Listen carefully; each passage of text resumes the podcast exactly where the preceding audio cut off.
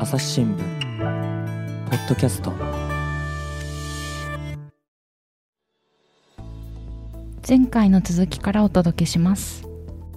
でもだから白川さんの話を聞いた時もそうだったんですけれども、そのアウティングとかも、やっぱりそれぞれ状況とか、あるいはその人の受け取り方が全然違うじゃないですか、翔、うん、ちゃんはどっちかっていうと、そんなに気にしない感じだったんですかね。あの気にしなくはないですけど、うん、割ともうなんかこうどう、もう言っちゃ、ばれちゃったからもうしょうがないよねっていう、ただその、なんていうのかな、セクシャリティだけに限らず、人のプライベートを勝手に他の人に話すって、そもそもどういう神経なんだろうっていうのはね、あの、そう、ね、それ全然多分アウティングとか、実際関係ないと思うんですよね。そもそもその人のことを勝手に言うなっていうとこですよね。確かにね、うん、そういうことってのは別に性と関係ないところもありますもんね。例えばね、今、バジャさんの年収とか私が言ったら、何何ってなるじゃないですか。なんで言うの？なんでここで言うの？そうそうそう、なんでなんでって、それと多分一緒ですね。でも確かにありましたよね、女友達が、あの、誰々ちゃん別れたらしいよとかって言ってくるやつとかあって、で、なんか、私も高校生ぐらいの時にそれを、まあ、言って回る子がいて、この子には絶対何も言わないようにしようみたいなことを固く誓うみたいな。そう人のプライベートは言わない勝手に。そうか。意外とアウティングって言うとちょっとキャッチーな感じになりますけど、うん、そういうことそもそも人として勝手に喋んじゃねえっていう、うん、そういうのってさ中高生とかってまだ知らなかったりするんじゃない？勝手に言っちゃダメっていうこと、うん、なんかある気がする。大人、私たちのくらいのさ、年齢になったらさすがにわかるけど。確かに確かに。うん。わかんない人もいるけどね。そう、わかんない人がいるんだね。しかもなんかこう、特にこう、ゲイだとかそういうのって、言ってあげる、私、それを代わりに言ってあげたよ、みたいな。えー、なんかその、なんていうのかな。あの、なんか、なんていうのかな。その、それがよ、よしとさ、なんていうの？勝手にその人の中でいいことしてあげたぐらいのテンションの人とか。言いづらいだろうから代わりに。そうそうそうそう、みたいな。みたいな。ええー。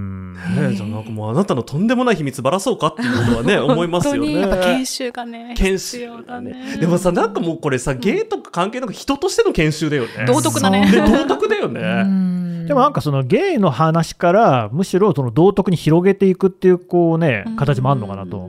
うんうん、確かに確かに。アウティングって分かりやすいじゃないですか、ひどさが。そうですね。でもそれってだから本当は何でもそうなんですよね。出自とかってみんな違うし、うん、それぞれ言われて嫌なことなんかあるじゃないですか。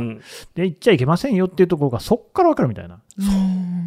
多分その、そういうことをアウティング、まあ、いわゆるセクシャリティを勝手にアウティングする人って、多分セクシャリティだけじゃなくても、例えばもう水野さんのなんかその、ちょっとゴシップになりそうな話を聞いたら、多分言うんですよ、他の人に。言っちゃうんだと思います、そういう人は。うん。例えば私の体重して体重いいフラスとか、ね、そうそうそう、いいフラスとかね、なんか先月から、そう、何キロ痩せたんだよとか、何キロ太ったんだよとか、多分そういうこと言うんですよ。うんうんうん、じゃあもうね、本当に、道徳の授業を受け直せってね。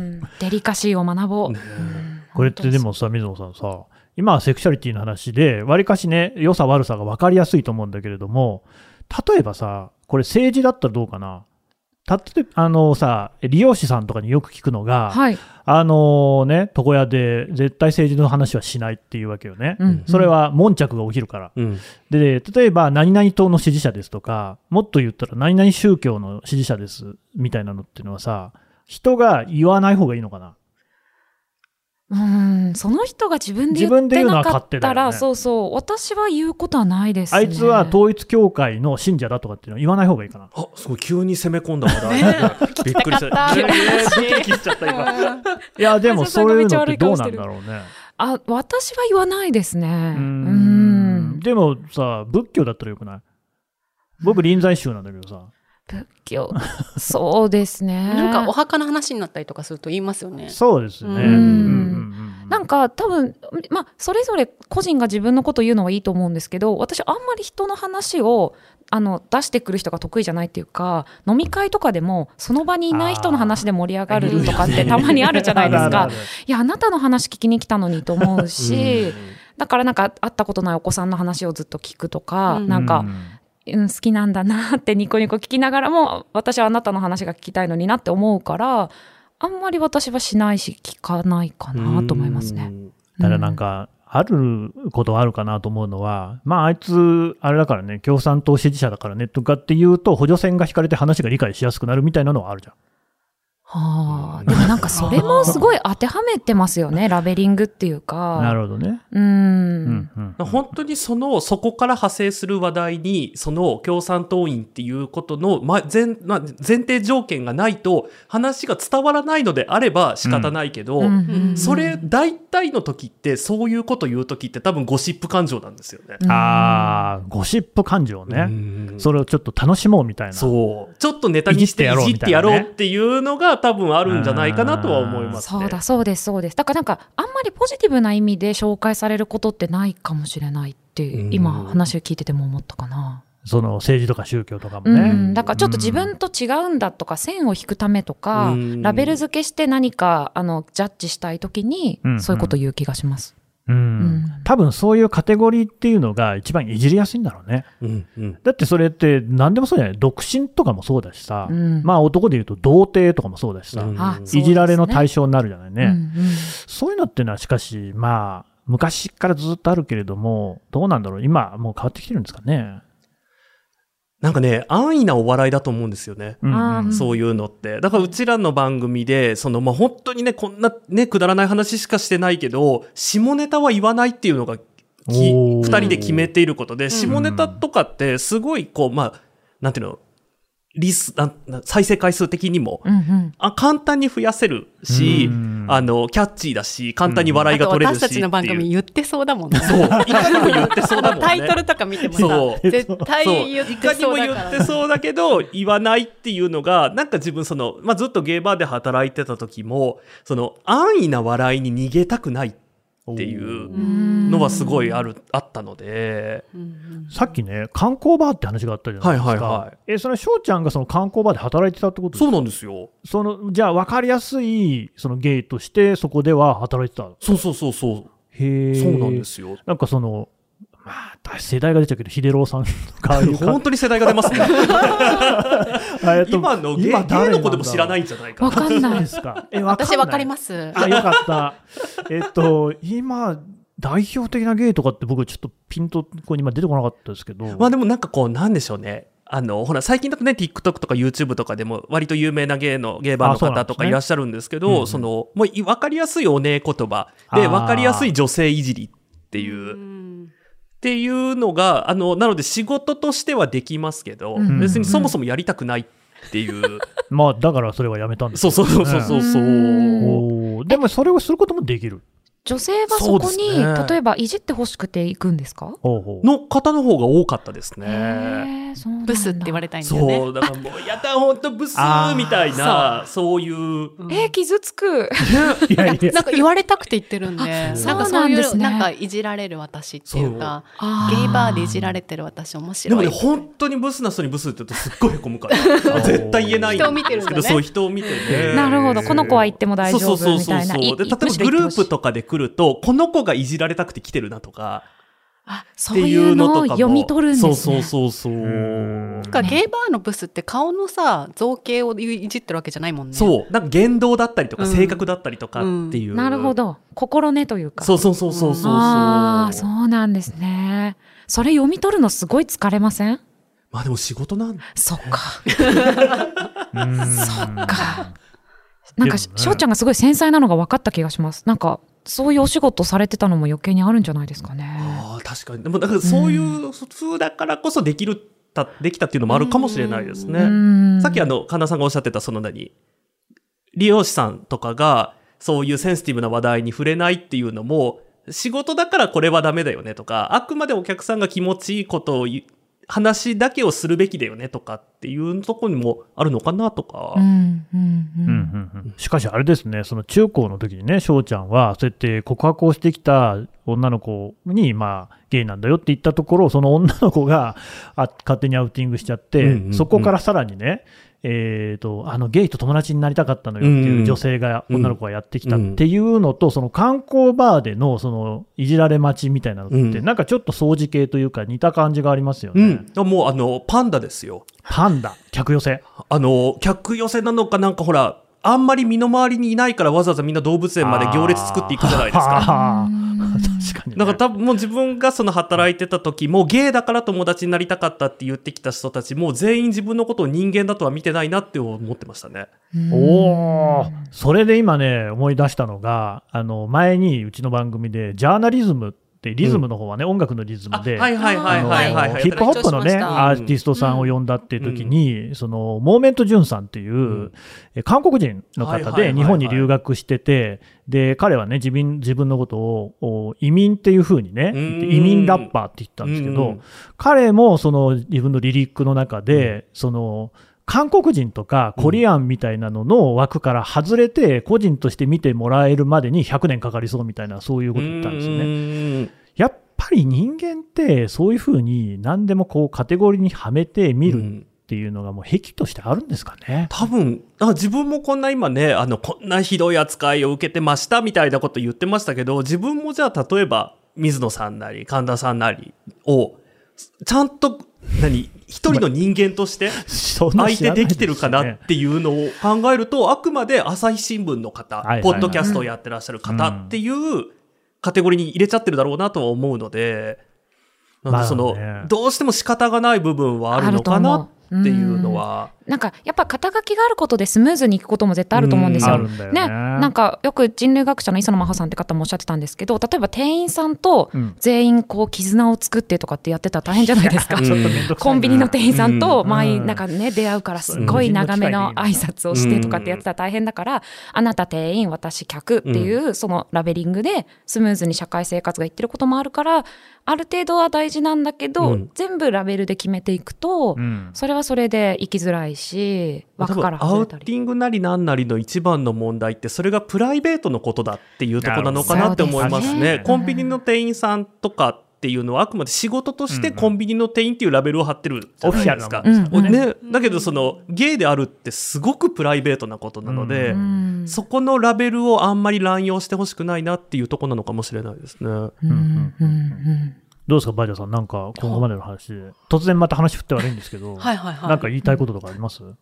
特にないですか？あのいろいろね、あるんですけど、あの、まあ、私は結構男性、まあのんけの男性、ゲイじゃない男性が、なんかこう、げ私が、まあ、翔ちゃんと仲いいとか言うと、え、言っても男でしょ？みたいな。例えば私と翔ちゃんが旅行行ったり、同じ部屋に泊まったり、うんまあ部屋絶対泊まんないんですけど。絶対止まんないだろうけどね。絶対止まんないけど、例えば同じ部屋でも別に問題はない。ただの友達だから。っていうのが、え、でも、でも男じゃんみたいな。あその理解が足りてないなっていうのはすごく思ってて、うん。まあその度に説教するんですけうど、んうん。でも結構その人もちゃんとした地位のある方というか、え、ちゃんと研修してきたんじゃないの？みたいなうん。人なので、ちょっとね、やっぱりね、意識が足りてないというか、うん。なんか、なんか知らないだけかもしれないんですけど、難しいよね。だってちょっと前にね、あの、吉野家のね、人も炎上してましたけど、その、ね。そうそうそう。はいはい。だからなんかこう、うん。絶対に今そんなことを社会的に言っちゃダメっていうことを、頭では分かっててもっていうところで、こう出てきちゃうんだろうなっていうのはね。うん。うん。あと結構なんか最近よく、まあ偉い人とか会社とかがいろいろこう取り組んでるじゃないですか。うんうんうん。ジェンダー差別がどうとか。うんでも結局法律がね、うん。あの、ちゃんとできてないので何やってもあんまりうん。効果ないんじゃないかなって思います。結局のところそこがね、うん。うん。あの、自分がね、その、実際に教育としてやるっていうのと、もうなんかその環境に身を置いて、あの、もう環境自体をその体で変化させるっていうところで思ったのが、あの、メルケル首相がずっとやってたじゃないですか。で、それであの間に生まれた子供がメルケル首相が辞めて、次男性が首相になった時に、あ、男の人でもなれるんだって言った子がいたっていう話を聞いて、あ、こういうことかもって、いくら頭でわかるっていうのと、次の世代が実際に体で体得するっていうことは、全然話が違うんだなっていうのは、ああ、それはそうですね。なんか私さ、翔ちゃんから聞いてさ、びっくりしたのがあって、うん。保護犬とか保護猫が男性同士のカップルだとダメっていう。あ私もそれ聞いたことあります。ねそれすごいびっくりして、う。ん。部屋も借りにくいとかいろいろね、うん。まだあうるん。からなんか、そういうのも知らない人って多いんじゃないかなって思います。本当にびっくりするよね。ね。なんでダメなんですかね。本当に納得いかないなって思そう。うもちろん一人暮らしとかだとその方が突然倒れちゃったりとそうかしたらっ。ていうのであの、まあ、マイナスに感じる人もいる保護団体もいるっていうのは聞きますけど、なんで同性カップルがダメなのってなんか怒りましたそれ聞いた時本当にね、ん。あの、だ多分そういう人たち、まあそういう人たち、結別に悪く言うつもりはないですけど、その、先入観だったりとかっていうところなのかなって、あとはもうなんていうのかな、生理的に受け付けない人っていう人たちも一定数いるじゃないですか。それはそれはでももうでもどうしようもないっていうところはね。うん。そんなのは別に他のことだっていろいろありますそうなんですよ、ねそうなんですよ。ね。だから例えば自分はほらもうあの階段をドタドタ上がる女性とかすごく苦手なんですけど、ごめんなさい。それちょっとそうするともう生理的にっていうところなので、でもだからそれにじゃあ理屈でなんで嫌なのって言われると、ちょっとうまく説明できないっていうところだったりするので、だからもうそうしたらもうしょうがないだろうなっていう。うん。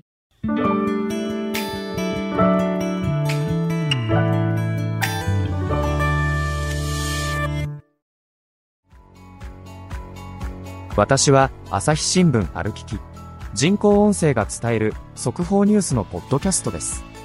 通勤中でもお料理中でも運動中でも趣味の作業中でも何かしながら最新のニュースをフォローできます。あなたの知りたいニュースどこででも朝日新聞あるききたった数分で今日のニュースをまとめ聞き。そのね、今、法律の話がありましたけど、それで言うと、その同性婚に対するね、うん。判決っていうのが今、意見分かれてるんですはいよね。はいはい。うんえー、と大阪の判決だと、この同性婚を認めていないうん。民法や戸籍法の規定っていうのは合憲、うん。つまりうん。同性婚はダメだっていうことですよね。うん。一方で、札幌の方の判決だと、いや、それ3はもうね、うん。そうそう。あの、同性婚認めましょうよっていう方向の判決出てるんですけど、こういうのってどう思います？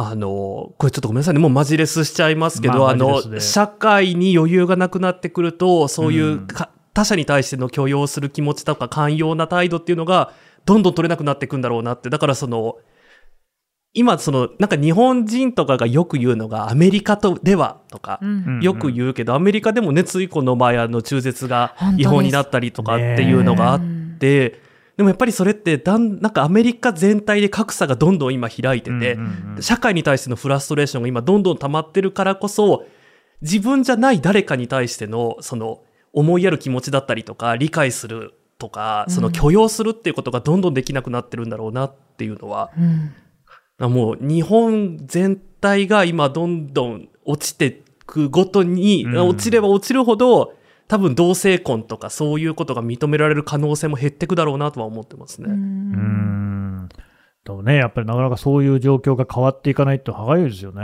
本当におかしいですよね。私、あの、選択的夫婦別姓協会があって、はいはいはい結婚してなんで、あの、まあ、ほぼ9割女性が名前、うん名字変えてるわけですけど、だから別姓でも、あの別々の名字でも法的に結婚できるようにすればいいじゃんって、世論調査でもほとんどの人がう、んそれでいいじゃんって言ってるのに、まあ、全然変わんないみたいな。うん。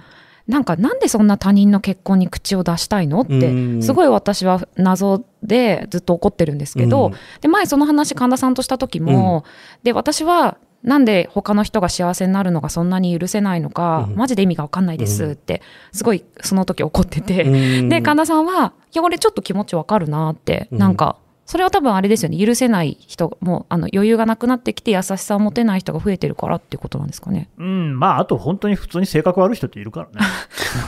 多分それがさっき自分が言った、その一定数生理的に受け付けられない人っていう人たちがね、うん一定数どうしてもいるっていうのはしょうがないのかなとは思いますけど、その、これでちょっとね、本当ダメだったらカットしていただきたいんですけど、あの、何？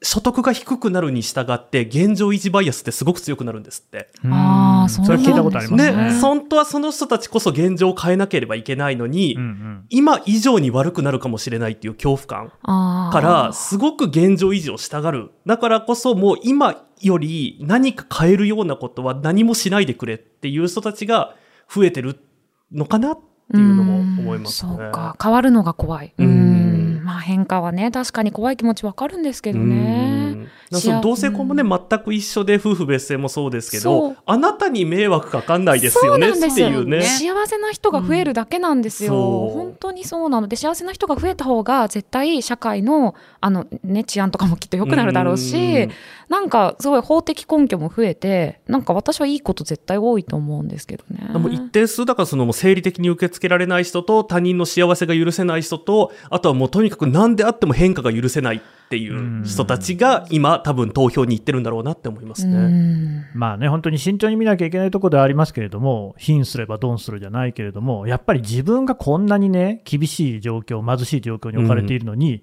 人が幸せになるのは許せないっていう感情になるのは僕は理解ができる、うん。うん、そういう人は実際にまあまあ、僕の周りは、そういうそんな豊かな地域ではなかったので、子供の時に。そういう人いたしねっていう感じはあるよね。あとなんかこう、特に同性婚とかは、すごく余裕がある人たちがやってるお遊びっていうふうに思われる人たち。だから一定の本当に今、今の生活が厳しい人たち。あの、おかげさまで今ここにいる私たちって、家もあって、食事も毎日美味しいものそれなりに食べれて、じゃあもう明日からの何、ご飯に困るようなこともないじゃないですか。うん、でも明日のご飯にもう困ってる人たちって、同性婚とか夫婦別姓って、もうその次の、なんかこう、すべてが満たされた上でまだ何かを求めてる人たちっていうふうに見られてるんだろうなっていうのは思いますね。そうか。そのね、辛い、その辛い人たちも助けたいし。そうなんだよね。ね、なんかそれはなんか別、うん、辛さ比べしない。どっちもみんな幸せになるべき、そうなんですよ、うん、そうなの。だからその今辛いと思ってて、他の幸せな人が許せないと思ってる人は、うん、その人の辛さをじゃあ一緒に解決していきたいねって思うんですけど、それで別の人の幸せ邪魔しなくてもいいじゃんっていうね。うん。難しいね。難しい。そうか。まあ、難しいっていう結論でいいのかな、これ いやいやいや、ダメなんですけどね、ダメ。うん。いやー、でも本当にね、そこら複雑な問題がね、いろいろありますからね。うん、うん、で今、まあね、それこそ統一教会っていうことで言うとですよ、そういうその統一教会的な思想っていうのが、まさに同性婚とかを認めないっていう方向性があって、それが一部のね、岩盤のその自民党、自民党の人もね、話聞くと別にその夫婦別姓とかいいじゃんっていう人はかなり多いんですですよ、うん、同性婚にしてもいいっていう人もいるんですよね。うんうん、だけど、一部、岩盤の保守っていうのが全く認めない人たちがいて、うん、で、なんか今、週刊誌とかの報道を見ていると、そういう人たちが、その、勝共連合であったり、統一教会系とされる団体のところで、なんか挨拶したりっていう事例が多いみたいなのを見ちゃうと、え、結局そういうことですか？っていうね。僕はそこは本当にちゃんと慎重に見なきゃいけないと思うんですよ、本当にそうなのかはね、うん、ちゃんと調べて、ちゃんと取材して、やんなきゃいけないと思うが、まあ思いますよね、そうやってね、うん、さっき自分がちょっとお話しした、言っても会社員として取引先の目とか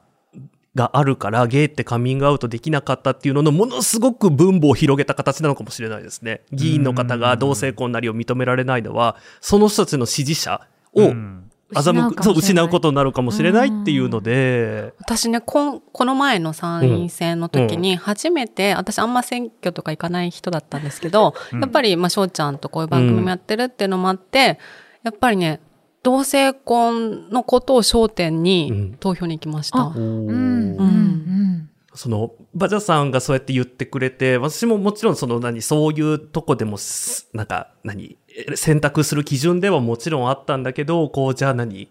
ものすごいさっき言ったような、もう、例えばじゃあシングルマザーで、もう明日食べるものもない、コロナで今本当に仕事もないみたいな人が、じゃあ同性婚、夫婦別姓をなんとか実現しますっていうことをメインで言ってる人に、じゃあ投票するかなっていうのとかね、うそういうとこになるのかなって。いや、それ本当にね。うんなんかね、みんな幸せになっておれればそれでいいといいけどね、なんかこう、足の引っ張り合いみたいなことは本当によくないじゃないですか。ね、でもね、今多分これ、今自分おかげさまで、その、そんなに生活に困ってないんですけど、どのぐらい前かな ?5 年前ぐらいって、本当に生活保護を受けることを検討したぐらいお金がなかった時があったんですよ。いろんなこうちょっと仕事で失敗しちゃったりして、うんうん。その時の自分が聞いたら、冷静に聞けるかな、この会話。っていうのは、ちょっと思うとこではありますね。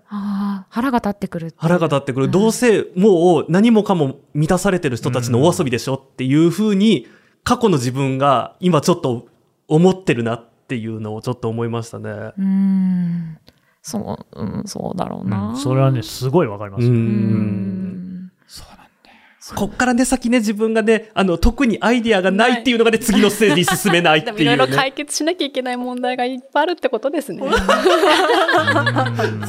突然のなんかコメンテーターみたいなことを言い出した時びっくりしてますけどいやね。今ちょっとね、しあのタイムを見てね、そうだよね、そろそろだよね。そろそろだよねっていう、ね。ちょっとそろそろね、まあじゃあままとまんないんで、まあ、でもね、この話はまとまんないって最初から分かってたんですよ。うんで、それはそれぞれの人がそれぞれに受け止めてくれればいいし、うんまあ自分にできることからやっていくっていう感じになるのかなと。うんうんまあ、せめてでもこれ聞いてくれた人はですね、やっぱりあの、御殿ラジオの方も聞いていただいてえーセクシャリティに対するね、理解っていうのもちょっと深めていただければ、うん要はみんな、あの、それぞれなので、えー別に干渉しないようにしましょうっていうね、うん話なのかなと思います。はい。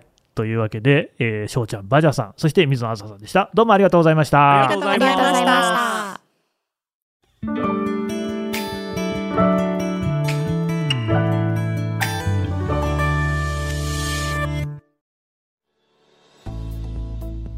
9月23日、ポッドキャストミーティング2022を開催します。